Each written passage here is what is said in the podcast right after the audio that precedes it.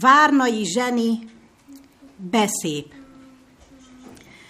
Angyali kisded anyjának lenni, bölcsőt rengetni, nótát zengeni, beszép, gügyögő hangra gügyögve felelni, nyűgös síráson elkeseredni, beszép. Piciny kezecskét, lábacskát nézni, ébredést lesni, aluvást várni, beszéd. Gyermek mosolyjal bút hesegetni, kereső szácskát keberre tenni, beszéd. Gyermek mosolyban gyermekként fürödni, bánatot elvetni, édeset nevetni, gyermek mosolyban gyermekké lenni, beszéd. Ismeretlen szerző verse, Isten szeme.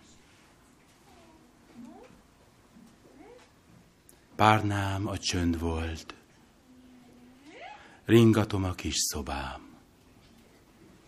A szél hozott csak néha a hullámain zenét a csillagtalan éjszakán.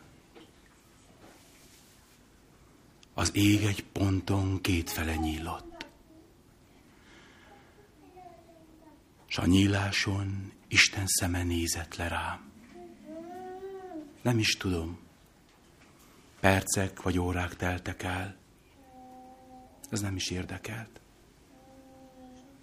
De azóta mindig látom Isten szemét. Az Isten szeme mély nagyon. Mélyebb, mint minden óceán fenék, vagy kincset tejtő barlang menedék.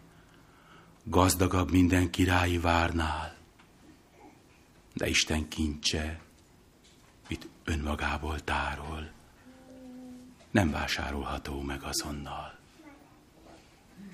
A mélyből sem hozhatja fel a búvár, aki jussott formán rá, attól megtagadja. Aki esdeklőn kéri, annak ingyen adja. Az Isten minden szegényt gazdag szívébe zár. Az Isten szeme olyan sötét, mint mikor az éjszaka felölti átláthatatlan köntösét. Kifürkészhetetlen. Nincs távlata, mert nem szegélyezi semmiféle tér. Vége nincs, mert végtelenbe ér. Az ilyen fenséges, szent szemek megett, az Isten kincset rejteget. Gyarló szemet odáig nem hatol, de végzésében megnyugodhatol. Az Isten szeme enyhe fény, csügget szíveknek új remény, a fárad gyöngét betakarja, mint gyermekét édesanyja karja. Az üldözöttnek jó védő pajzsa, de van bíztató, égi lángja is, bűnvesztő tűzzel vészesen lobog, felperzsel mindent, ami holt dolog. Életszikrát hint Isten szeme, mert ő az élet Istene. Az Isten szeme csoda szép. Mosoly sugárral oldószer, mely leoldja bánat bilincsét, lelkedről gyógyítón, és aztán tovább megy. Az Isten szeme olyan szelíd, hogy mindent békével telít. Színes szivárvány a szemöldöke, a szeme néz, szólít, kérlel, hozzám jöztöke. Az Isten szeméből csak jóság gyöngybereg, mert új eget és új földem teremt, hova elvisz majd minden anyát, apát és kisgyermeket. Kedves gyülekezet, szeretettel köszöntelek benneteket.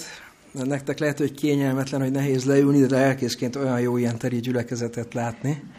Ezt el kellett, hogy mondjam, és ha már itt tartok, hadd mondjam, hogy az is olyan érdekes, hogy minden gyerek történet után sokkal képzettebbnek érzem magam. Vagy teve ügybe, múltkor, amikor itt voltam, tudjátok, most pedig műszakilag. illetve még egy exkuzációt engedjetek meg, hogy lábadozok egy betegségből, ezért gyengébb vagyok a szokottnál, köhétserek, mert a hörgőm nem tiszta, de szerintem már nem vagyok veszélyes, tehát aggódnatok nem kell. Előre elnézést kérek majd ezért. Hát ahogy itt el is hangzott már, részben megfogalmazottan az imában, ha jól emlékszem, aztán pedig a szolgálatok egy témára fókuszáltak, észrevettétek. A rendkívüli alkalmunk van, mert úgynevezett gyermekbemutató alkalmat tartunk. Talán vannak közöttünk, akik nem tudják, hogy mi ez, vagy akik az interneten követnek bennünket. Az ő kedvükért csak elmondom, hogy Jézus Krisztus 30 éves korában keresztelkedett meg, és az a szépen, hogy neki akkor sem kellett volna. János mondta neki, hogy fordított lenne a helyes, hogy te keresztelsz meg engem, mert hogy neki nem volt bűne, nem kellett vonalat húzni az életében. Jézus erre azt mondta, hogy most ezt engedd így, hogy így legyen, mert így illik minden igazságot betöltenünk. A keresség egy igazság az ember életében, egy szentség, máshol ezt így mondják, de ehhez felnőtt ember kell, aki, aki döntésképes. Ugye a kereszténységben elterjedt a gyermekkeresztség, ez jó szándékú, én azt gondolom, de nem felel meg egészen a bibliai gyakorlatnak. Maga Jézus is, mint mondtam, 30 évesen keresztelkedett meg, de ez nem azt jelenti, hogy ne lett volna igénye a Héber szülőknek, és Isten ne rendelt volna egy rendet ebben a tekintetben, hogy amikor ilyen kicsik még a gyermekek, sőt ott meg volt, hogy hány napos korába, akkor úgy mondta, hogy bemutatják őket az Istennek. Tehát mi a kereszt szülőségben abban a formában, ami más egyházban szokás nem hiszünk, abban viszont nagyon is hiszünk, hogy egy élet kezdetétől szükség van Isten jelenlétére, a kis életekben, a családi környezet életében, sőt, én szeretném hangsúlyozni, hogy a gyülekezet a közösség életében, és akik körülvesznek ilyen kis porantyokat, ha mondhatom így, ha nem sértő nektek. És hát ezért van az a gyakorlatunk, ami megfelel a bibliai gyakorlatnak, Jézust is bemutatták a szülei kiskorában, hogy ilyenkor Istennek a, a kegyelmébe, gondviselésébe ajánljuk közösen ezeket a gyermekeket. Ma kettőt is, mert ilyen áldásban volt részünk, hogy Nóri ugye nemrég csatlakozott a gyülekezetünkhöz, és rögtön jelezte, hogy őnek is lenne bemutatni valója, hogy így mondja. Lóriék is jelezték, hogy nekik is, és azt gondoltuk, nekik se volt elünk, hogy miért ne egyszerre tegyük ezt. Bocsánat, hogyha melyet műszakilag képeztem magam a gyerektől, akkor most sztereóban fogunk gyerekeket bemutatni amit akként teszünk, hogy imádkozunk értük, úgyhogy én megkérem, hogy a gyülekezet majd fennállva imádkozom, mi pedig, hogy megbeszéltük, álljatok ide mellém, kérlek, a két eh, szülőpár a gyermekekkel, álljunk fel az imádsághoz. Menjen jó atyánk, szeretnénk most közösen hálát adni neked azért a kiváltságért, azért a kegyelemért, hogy ezek a gyermekek itt lehetnek hogy te megáldottad a szülőket ezzel a lehetőséggel, képességgel, hogy tudtak gyermeket szülni, a gyermek megfogalhatott, és köszönjük, hogy mind a két édesanyát megtartottad egészségben, a szülésben is, és most itt állhatnak ezek a családok, ezek a szülők a gyermekekkel, és az a vágyuk, és minnyájunknak az a vágya, hogy áld meg kérünk mind a két gyermeket, áld meg őket kérünk a te különleges gondviseléseddel, áldásoddal, arra kérünk, hogy a te angyalait kísérjék őket az ő életükben, és külön kérjük a szülőkért is a te gondviselésedet, hogy egészségesek lehessenek, hely tudjanak állni a hétköznapokban is, hogy anyagilag is, de még inkább lelkileg ezt a két gyermeket, sőt a testvéreket is, akik már vannak, vagy talán máshol még lesznek is, őket is nevelni tudnák a te dicsőségedre és a te félelmedre. Az, ami vágyunk, hogy ez a két gyermek a te országod örököse lehetne, és az, ami őszinte vágyunk, hogy ne csak a szülők, ne csak a nagyszülők, a rokonok, akik most itt vannak, hanem az egész gyülekezet is, ahol ezek a gyerekek érik majd az életüket itt a mi gyülekezetünkben nagy részt, mi is részesei lehetnénk ennek a munkának, ennek a szolgálatnak és ennek a kiváltságnak. Kérünk még egyszer, hogy adj jó egészséget mind a két gyermeknek, adj jó egészséget a szülőknek, a tágabb családnak is, és kérünk segíts, hogy ők a te dicsőségedre nőhetnének fel, a te áldásoddal, a te országod örököseként. Hálásan köszönjük, hogy meghallgatsz bennünket, ami megváltunk az Úr Jézus nevében. Amen. Lukács evangélium a 18. fejezet 9. verstől a 14. olvasom. Némelyeknek pedig, kik elbizakodtak magukban, hogy ők igazak, és a többieket semmibe sem vették, ezt a példázatot is mondák. Két ember méne fel a templomba imádkozni, az egyik farizeus, a másik vámszedő. A farizeus megállván így módon imádkozik magában. Isten, hálákat adok néked, hogy nem vagyok olyan, mint egyéb emberek, ragadozók, hamisak, paráznák, vagy mint íme vámszedő is. Böjtölök kétszer egy héten, dézsmát adok mindenből, amit szerzek. A vámszedő pedig távol állván még szemeit sem akarja vala az égre emelni, hanem veri vala mellét mondván, Isten légy irgalmas nékem bűnösnek. Mondom néktek, ez megigazulva méne alá az ő házához, inkább, hogy nem amaz, mert valaki felmagasztalja magát, megaláztatik, és aki megalázza magát, felmagasztaltatik.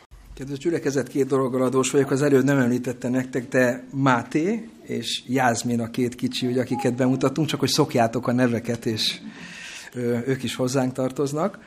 A, a másik az, hogy meg kell, hogy mondjam, hogy a betegségem eléggé korlátozott és determinálta a témaválasztás. Volt már egy olyan vázatom, ami félig kész. Ezzel együtt azt kell, hogy mondjam, és remélem látni fogjátok, hogy kapcsolódok az alkalomhoz ezzel a, ezzel a látszólag nem közeli alapigével. Szeretném részben azzal is átvezetni, hogy azon gondolkoztam így a mai napra készülve, hogy akkora ajándéka az élet az Istennek, az élet csodája, és szerintem minden nap rá kéne csodálkozzunk, és ehhez képest ritkán tesszük ezt meg. Ilyenkor igen, nagy amikor belép valaki az életbe, és hát most nem akarok ünneprontó lenni, de amikor elmegyünk a temetésekre, az a másik megráz, amikor véget ér egy élet. De nekünk folyamatában kéne ezt látni. Ugye milyen csodája ez az Istennek, hogy megadta azt a képességet nekünk, hogy tudunk utódokat nemzeni. Megadta azt a képességet, hogy tudunk utódokat nevelni. Bocsánat, nem akarok lenni, de sokszor a nemzésben még jobbak vagyunk, utána a nevelés az komoly kihívásokat jelent már. Azt hiszem ezzel nem mondtam újat, nem mondtam rosszat. Amikor egy élet az útjára indul, én is most elnéztem ezt a két buksit, itt, ha mondhatom így, és nem sértő, itt, amíg a, a szolgálatok folytak, mind a ketten a maguk kis tekintetével nagyon aranyosak voltak. Próbáltam barátkozni, kacsingatni, hogy hát ha elfogadottabb leszek az imával is, nem sikerült, de nem baj. Azon gondolkozom, hogy ha csak a biológiai részét nézzük az életnek, az, hogy valaki megfogan, Eszembe jut a 139. Zsoltár, hogy titokban formáltattam, emlékeztek rá, mint egy a föld mélyében, akkor nem volt útrangos kukucskálás meg ilyenek, tehát az, ugye az emberiség nagy része az úgy élte az életét, hogy egy titok volt, csak azt látták, hogy egyre nagyobb az a pocak, és aztán eljön az idő. És azt kell, hogy mondjam, hogy szerintem amilyen csoda a foganás, a kifejlődés, a születés, az egészséges születés, csak teszek egy kitérőt, ha megengeditek, amikor a lányunk született, akkor egy szülésznőgyógyász dokival találkoztam, aki járt gyülekezetbe, végül azt nem lett testvérünk. Összefutottam vele egy rendezvényen, és kérdezi, na, mi van? És mondom, ó, oh, hát megszületett. És mondja, hogy és egészséges? Mondom, hát hála jó Istennek, igen. Szóval anyuka is? Mondom, igen. Azt mondja, hát akkor csoda történt.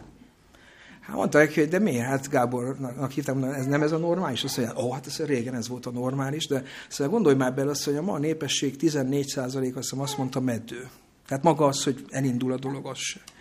Elmondta, hogy milyen arányban van koraszülés milyen arányban van császármetszés, ugye, ami hát nem a hagyományos megoldás azért. Tehát elmondta azt, hogy statisztikailag milyen nagy a szórás, és mennyire jelen vannak egyéb faktorok, és azt mondta, hogy az, hogy egy baba megszületik egészségesen időre, hogy így mondjam, hagyományosan, és ő meg az anyuka rendben vannak, mondja a szakmabeli, azt mondja, az csoda.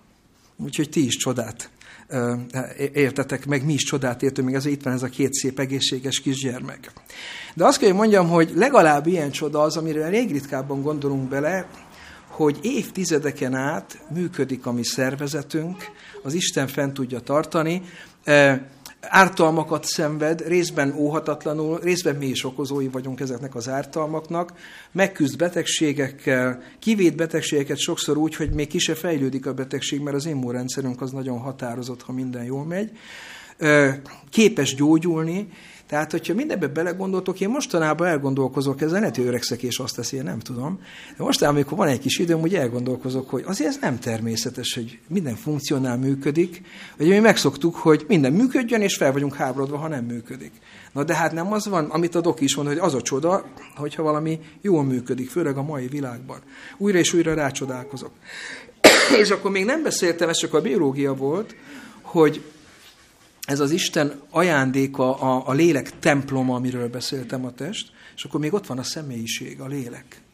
Ugye megszületik két ilyen kis bigfic, én magamnak így írtam ide, ne haragudjatok ezzel a kategóriával, és nézem őket, olyan kis tiszta lelkűek, aranyos volt itt ez a kettő, és figyeltem, és utána olyan érdekes, hogy elkezd valami íródni arra a táblára. Ugye mi keresztényként tudjuk, hogy a tabula ráza elmélet az nem igaz. Ti is tudjátok, mit jelent, hogy tiszta, üres lapként indul egy ember, ott nincs semmi. Van. Van genetika, van örökség sajnos, meg szerencsére, mert ugye nem csak rosszat öröklünk, jót is. A lényeg az, hogy nem teljesen tiszta az a lap, de viszonylag még nincs teleírva, maradjunk annyiban. És aztán ez alakul a neveltetés révén, a befolyások révén, ami kérik, aztán már személyes döntések eredményeként, és kiformálódik valami ahhoz képest, amit most látunk. És aztán megy az idő, és, és alakulnak a dolgok. És eszembe jutott egy példa, nem tudom, ti szoktatok-e így lenni, hogy találkoztok régi osztálytársakkal, szóval egy évtizedek után ismerősökkel, katonacimborákkal, mi fiúk, meg ilyenek. És akkor van, aki olyan, mint volt. Tényleg van olyan. Nem, most nem annyira külsőre gondolok, hanem ugye a habitus Szóval viszont látom azt, amit láttam. Na de van olyan, amikor nem ugyanazt látom, viszont van ilyen tapasztalatotok? Nekem van, hogy hát olyan más ember lett. Vagy javára, vagy, vagy hátrányára, de alakulnak, változnak. És nem csak külsőre, még egyszer hadd mondjam.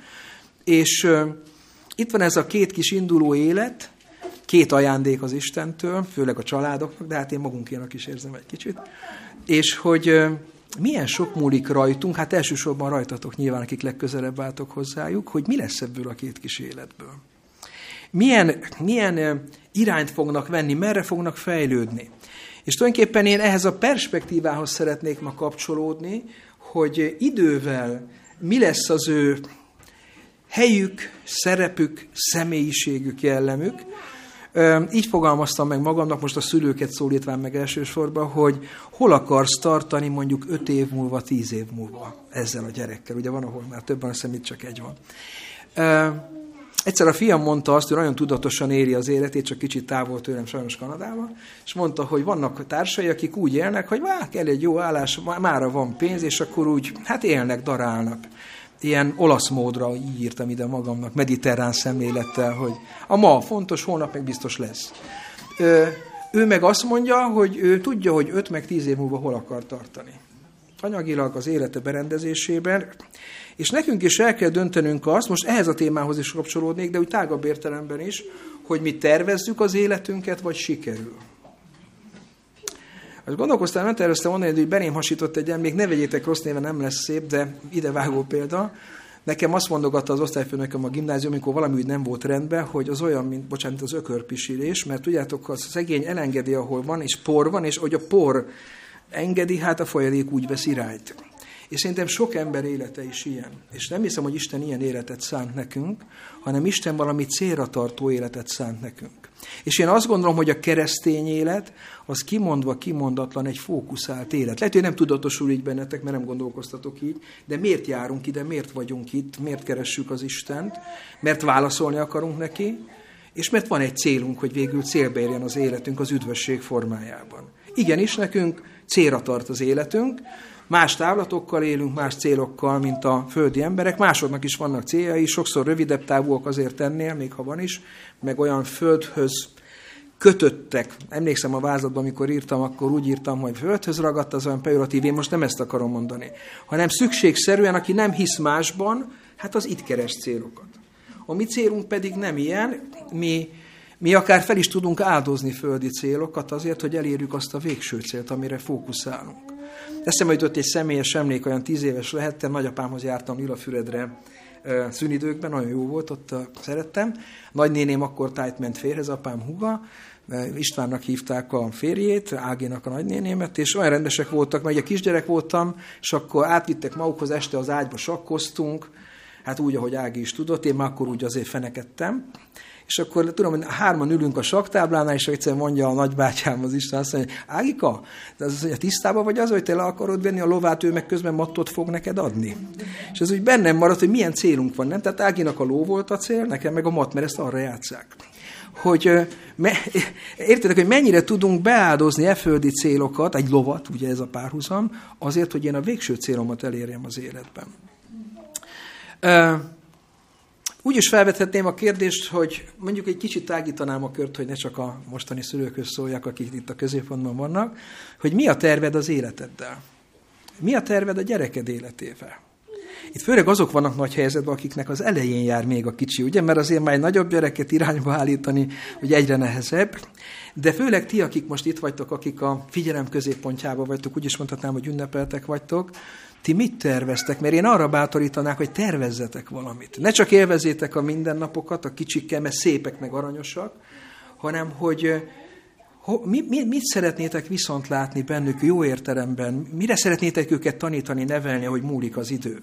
Mit vagy kész megtenni ezért a célért, adott esetben áldozni? Milyennek szeretnéd látni a gyermeket? És akkor itt csatoljak vissza az alapigéhez, mert két emberi életmodellt állít elénk ez az alapíge. Tehát viszonyításként mondom, hogy ti mibe gondolkoztok, és hogy ehhez képest mibe gondolkozzatok. Ugye Jézus két emberről beszélt, és ez a két ember, ez gyakorlatilag két jövőképet, két perspektívát, lehetséges jövőképet állít elénk, és hadd mondjam itt, hogy szerintem egyik sem az igazi. Tehát én nem kívánom nektek, hogy vámszedőket vagy farizeusokat neveljetek, de figyelmeztetés van a történetben, ezért is idézem. Egyik sem az igazi, a vámszedő sem volt igazán rendben, hát ha más nem, ezt ő maga mondja, ha emlékeztek rá. Tehát ő magát nem érzi úgy, hogy a pályán van, hogy, hogy ő, ő jó nyomon van, nem erről beszél az imájában. És Jézus azt mondja, ha emlékeztek az alapégében, hogy a vámszedő az teljesen megigazulva ment alá? Nem azt mondja, hanem bocsánat, inkább. Inkább. Tehát, hogy a kettő összehasonlításában nem hinnénk, de mégis a vámszedő volt jobban, közelebb a, a nyomhoz, Istenhez. A farizeus sem volt jó helyzetben, csak ő ezt nem tudta. Tehát ő abban a tévedésben élt, hogy hát ő egy frankó hívő, ezt nem tudom, így szeretem így mondani szándékosan ezzel a szóval, pejoratívan, és ugye ebben a történetben az az érdekes, hogy Jézus meg akar világítani valamit, és rendhagyó módon, ha figyeltétek, az elején elmondja, hogy milyen körülmények között, azaz miért mondja el, a végén pedig összegző, hogy mit akart ezzel elmondani. Nem tudom, figyeltétek-e, mindjárt felidézem. Ami azért nagy dolog, mert nem mindig összegzett. Tehát volt, hogy ő elmondott egy tanítást, és az időre bízta, hogy érlelődjön a hallgatókban, de ez itt nem így történt.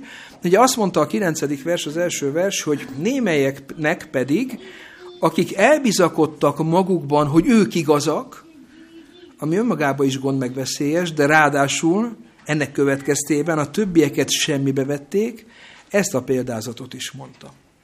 Ott egy tömeg volt jelen, de a, a megfogalmazás szerint ő célzottan mondta a példázatot bizonyos embereknek, akiknek ezt meg kellett hallani. A végén pedig summázta a tanúságot, azt nem idéztem ide, visszamegyek az alapigéhez. Mondom néktek, ez megigazulva ment alá a házához, mármint a, fariz, a vámszedő, bocsánat, inkább, hogy nem amaz, a farizeus, mert, és akkor ki is mondja a tézist, hogyha valaki felmagasztalja magát, mert a farizeus ezt tette, az megaláztatik, és aki megalázza magát, a vámszedő mit mondott? Nem vagyok méltó, nem mert felnézni. Az milyen, hogy nem mer felnézni az égre, azt mondja.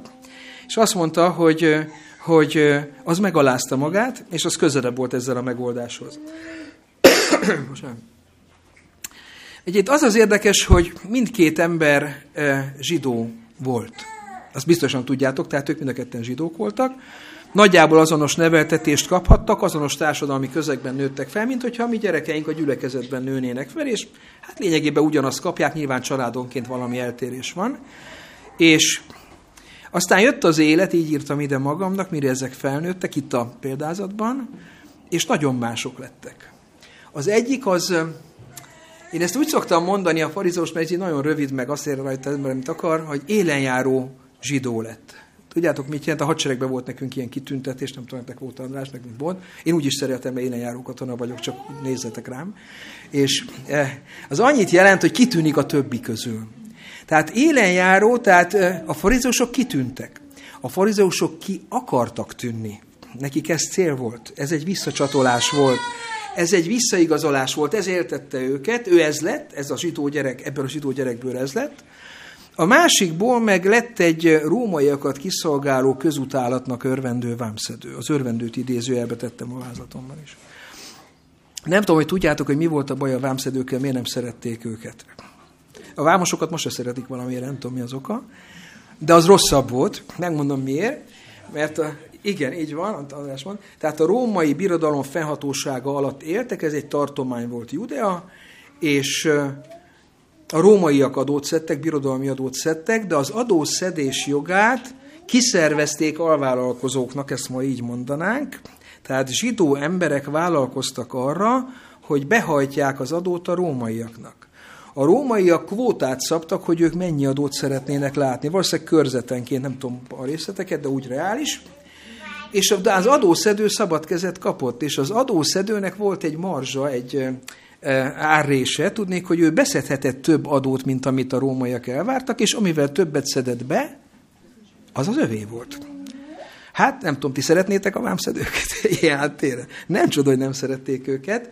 Nem tudom, emlékeztek, amikor az Ákeus volt, aki a vámszedő, igen, köszönöm, ott a fán, mikor lejön, és ugye bűnvallást tesz, rögtön tudja, hogy azt mondja, hogy amitől, amit valakitől patvarkodásra elvettem, négy annyit adok vissza. Ez volt az Ószövetségi ára minden eh, tisztátalan nyereségnek, hogy aki lopott vagy kárt okozott, négyszereset kellett megtéríteni. Ő ezt tudta, ez mutatja, hogy milyen őszinte volt a megtérése. Nem azt mondta, hogy hát fogamat húzzák, de visszaadok belőle, vagy visszaadom. Nem tudta, hogy azt négyszeresét adom vissza.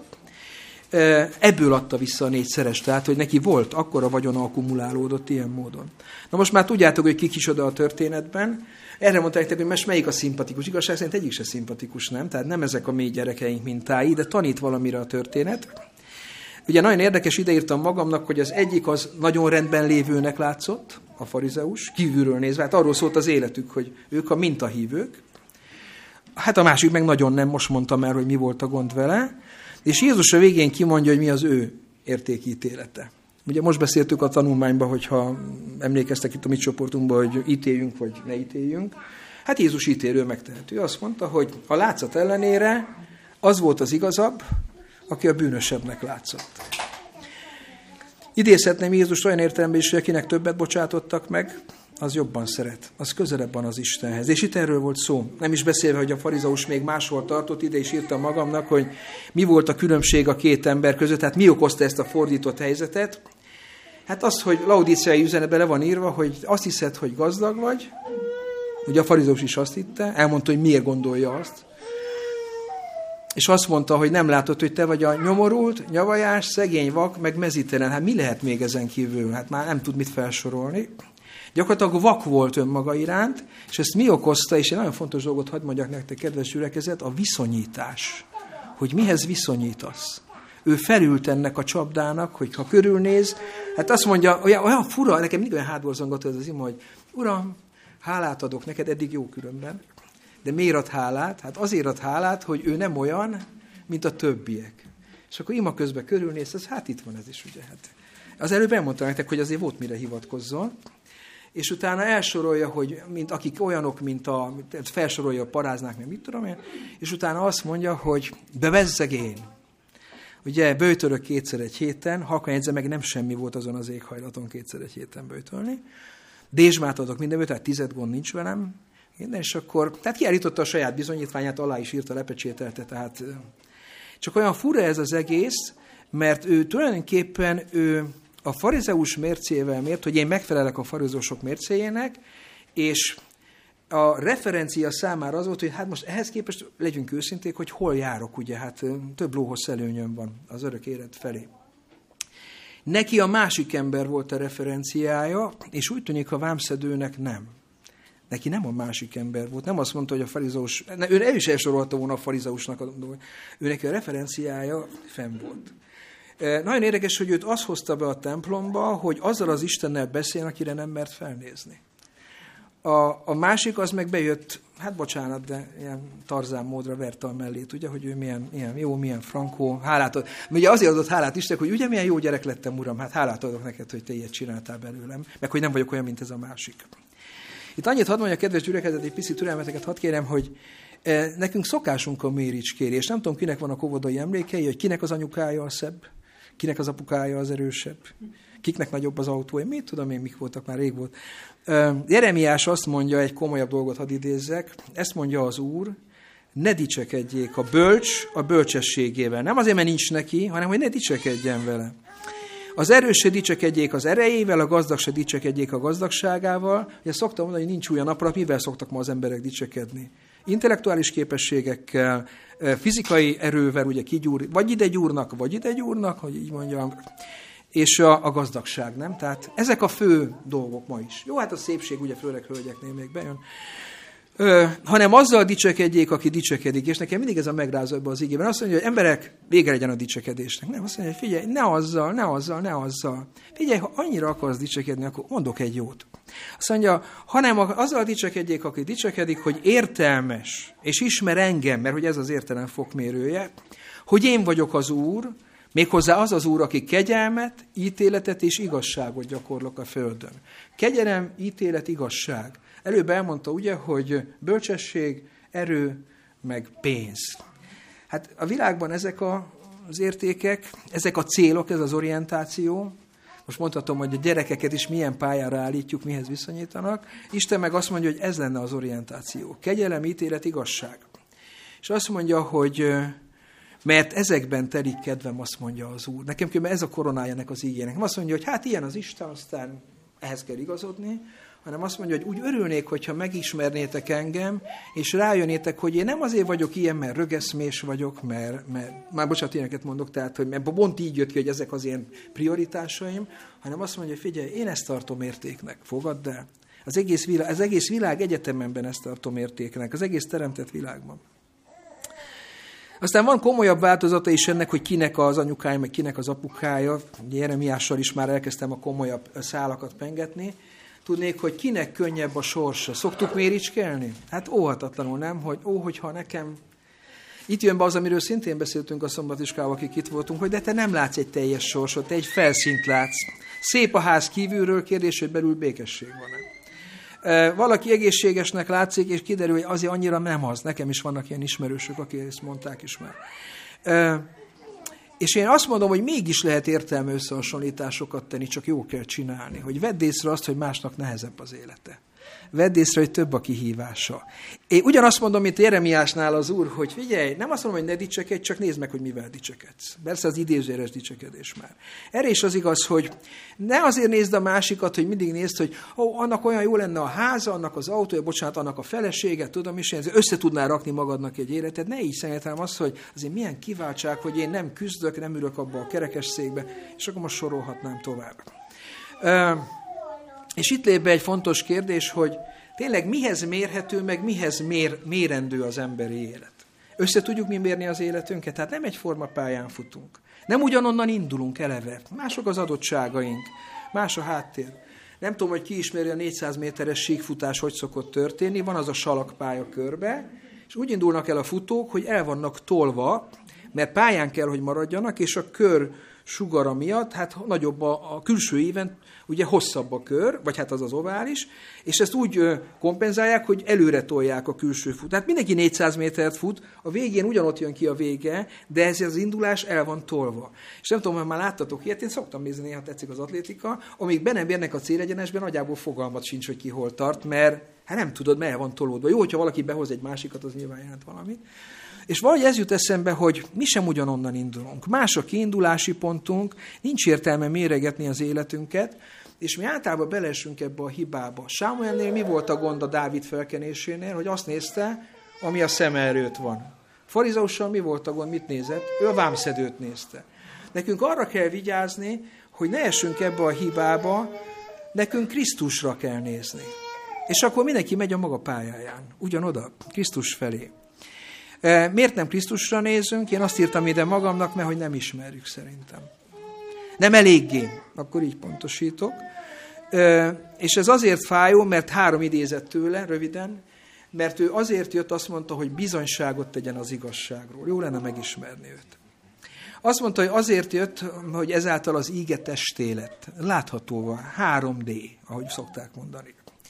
És azért jött, azt mondja, hogy aki látott engem, látta az atyát. Ő mindent megtett azért, hogy megismerjük az Istent. Ide, ilyen messzire eljött. Itt élt. Szenvedett. Négy evangéliumot írtak róla. Én annyira bátorítanálak titeket, hogy róla vegyük a mintát. Mi is, meg arra tanítsuk a gyerekeinket, megint visszakanyarodok az alaphelyzetünkhöz, hogy ne másoktól vegyenek mintát, Krisztustól vegyenek. És ez nem csak negatívan értendő, van egy film, ne vegyétek rossz néven, hogy utalok rá, van egy olasz Meró című film, szerintem film nagyon jó.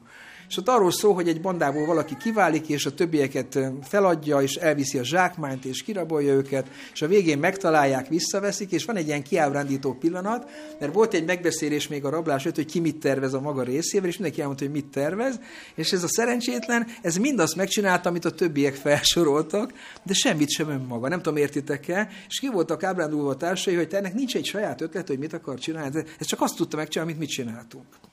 És ha nem is lopott pénzzel, de sok ember ugyanezt csinálja, gürcöl, dolgozik azért, hogy aztán olyat csináljon, amit a másiknál látott. De nem biztos, hogy neked pont azt az életet kell élni.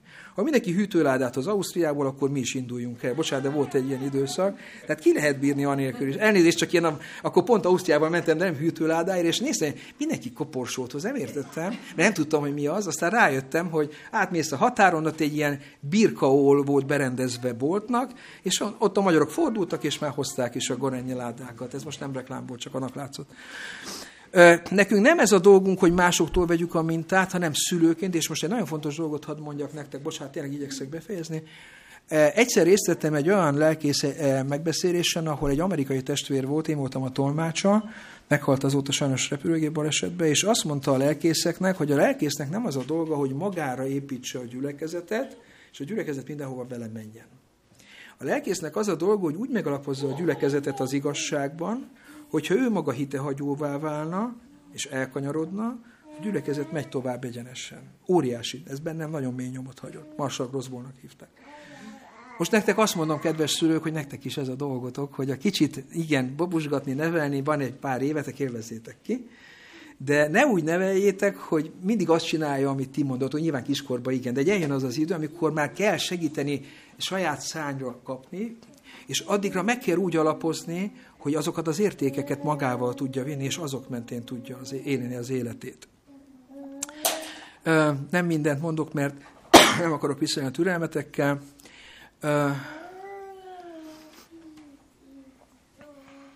Igen, csak egy befejezés előtt egy rövid dolog.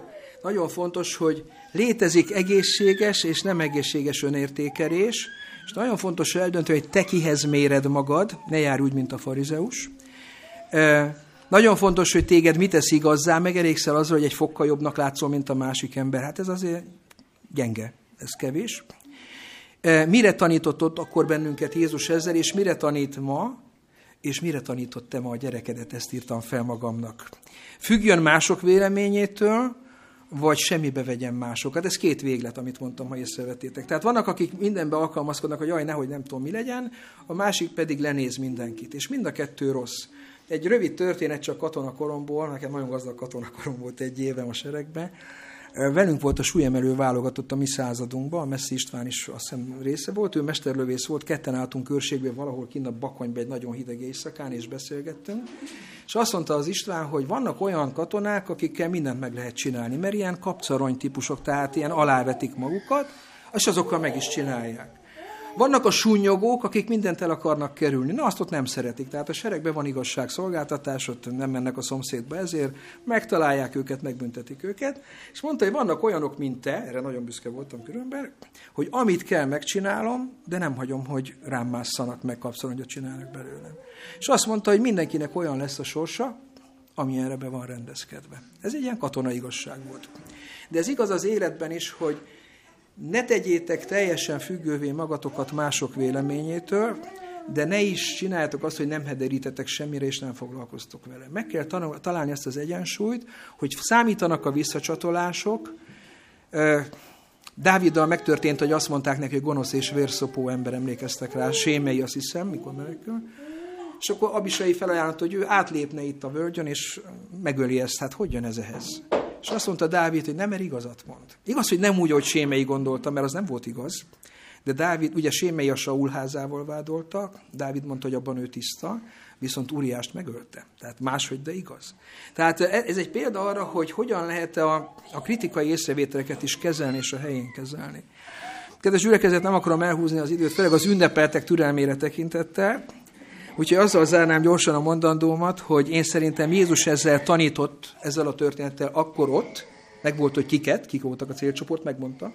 Tanít minket is ma, és a kérdés az, hogy mi megértettük-e azt, amire tanítani akart. És én azt gondolom, hogy általában mindnyájunknak tanulság van ebben. Egy picit most ugye a gyerek nevelésre szerettem volna ezt ráélesíteni, hogy igen, jó figyelni, jó mérni magunkat, csak nagyon nem mindegy, hogy mihez mérjük magunkat. Én arra bátorítalak minnyájatokat, hogy igen, kell a visszacsatolás, csekkolásnak mondják, hogy újra meg újra megkérdezni hétről hétre egy szombaton vagy egy nap végén, hogy mit csináltam jól, mit csináltam rosszul, Istennel megtanácskozni imában, de a viszonyítás az ne a szomszéd legyen, ne a családtag, még csak ne is a testvér, hanem mindig Krisztus legyen a viszonyítás, illetve még egy valakit megenged a rendszer, hogy én önmagamhoz képest haladtam-e, fejlődtem-e. És ebben a szellemben azt kívánom, hogy ti is ebben a szellemben tudjátok nevelni majd a gyermekeket. Amen. Atyánk, mi is szeretnénk hálát adni neked, de nem úgy, mint a farizeus tette. Köszönjük azt a tanítást, ami ebben az ígében rejlett arra nézve, hogy hogyan kerüljünk el buktatókat, önigazoltságot, önhitséget, más emberek megvetését. És köszönjük, hogy azzal is bátorít ez az íge bennünket, hogy bármennyire távol kerülni és tőled valaki, mint ez a, a vámszedő is, amilyen állapotban volt, mindenhonnan van visszaút, és te értékeled az őszinte megbánást. Köszönjük, hogy nekünk van viszonyításunk, hogy Jézus Krisztusról nem csak hallottunk, hanem úgy iratott le az élete, sőt a halála is, mintha előttünk élt volna és feszítetett volna meg. Köszönjük, hogy ő vállalkozott erre a küldetésre, és bemutatta nekünk az atyát. És kérünk segíts abban megerősödnünk, hogy minnyáján ő hozzá hasonlítsuk, ő szabjuk a mi életünket, és áldj meg minden szülőt, aki itt van, de most különösen a két kisgyermek szüleit, hogy az ő szívükben is ez a vágy legyen jelen, ezt dobogtassa, hogy szeretnék a gyermekeiket neked, a te dicsőségedre, a te áldásodtól kísérve az örök életnek nevelni.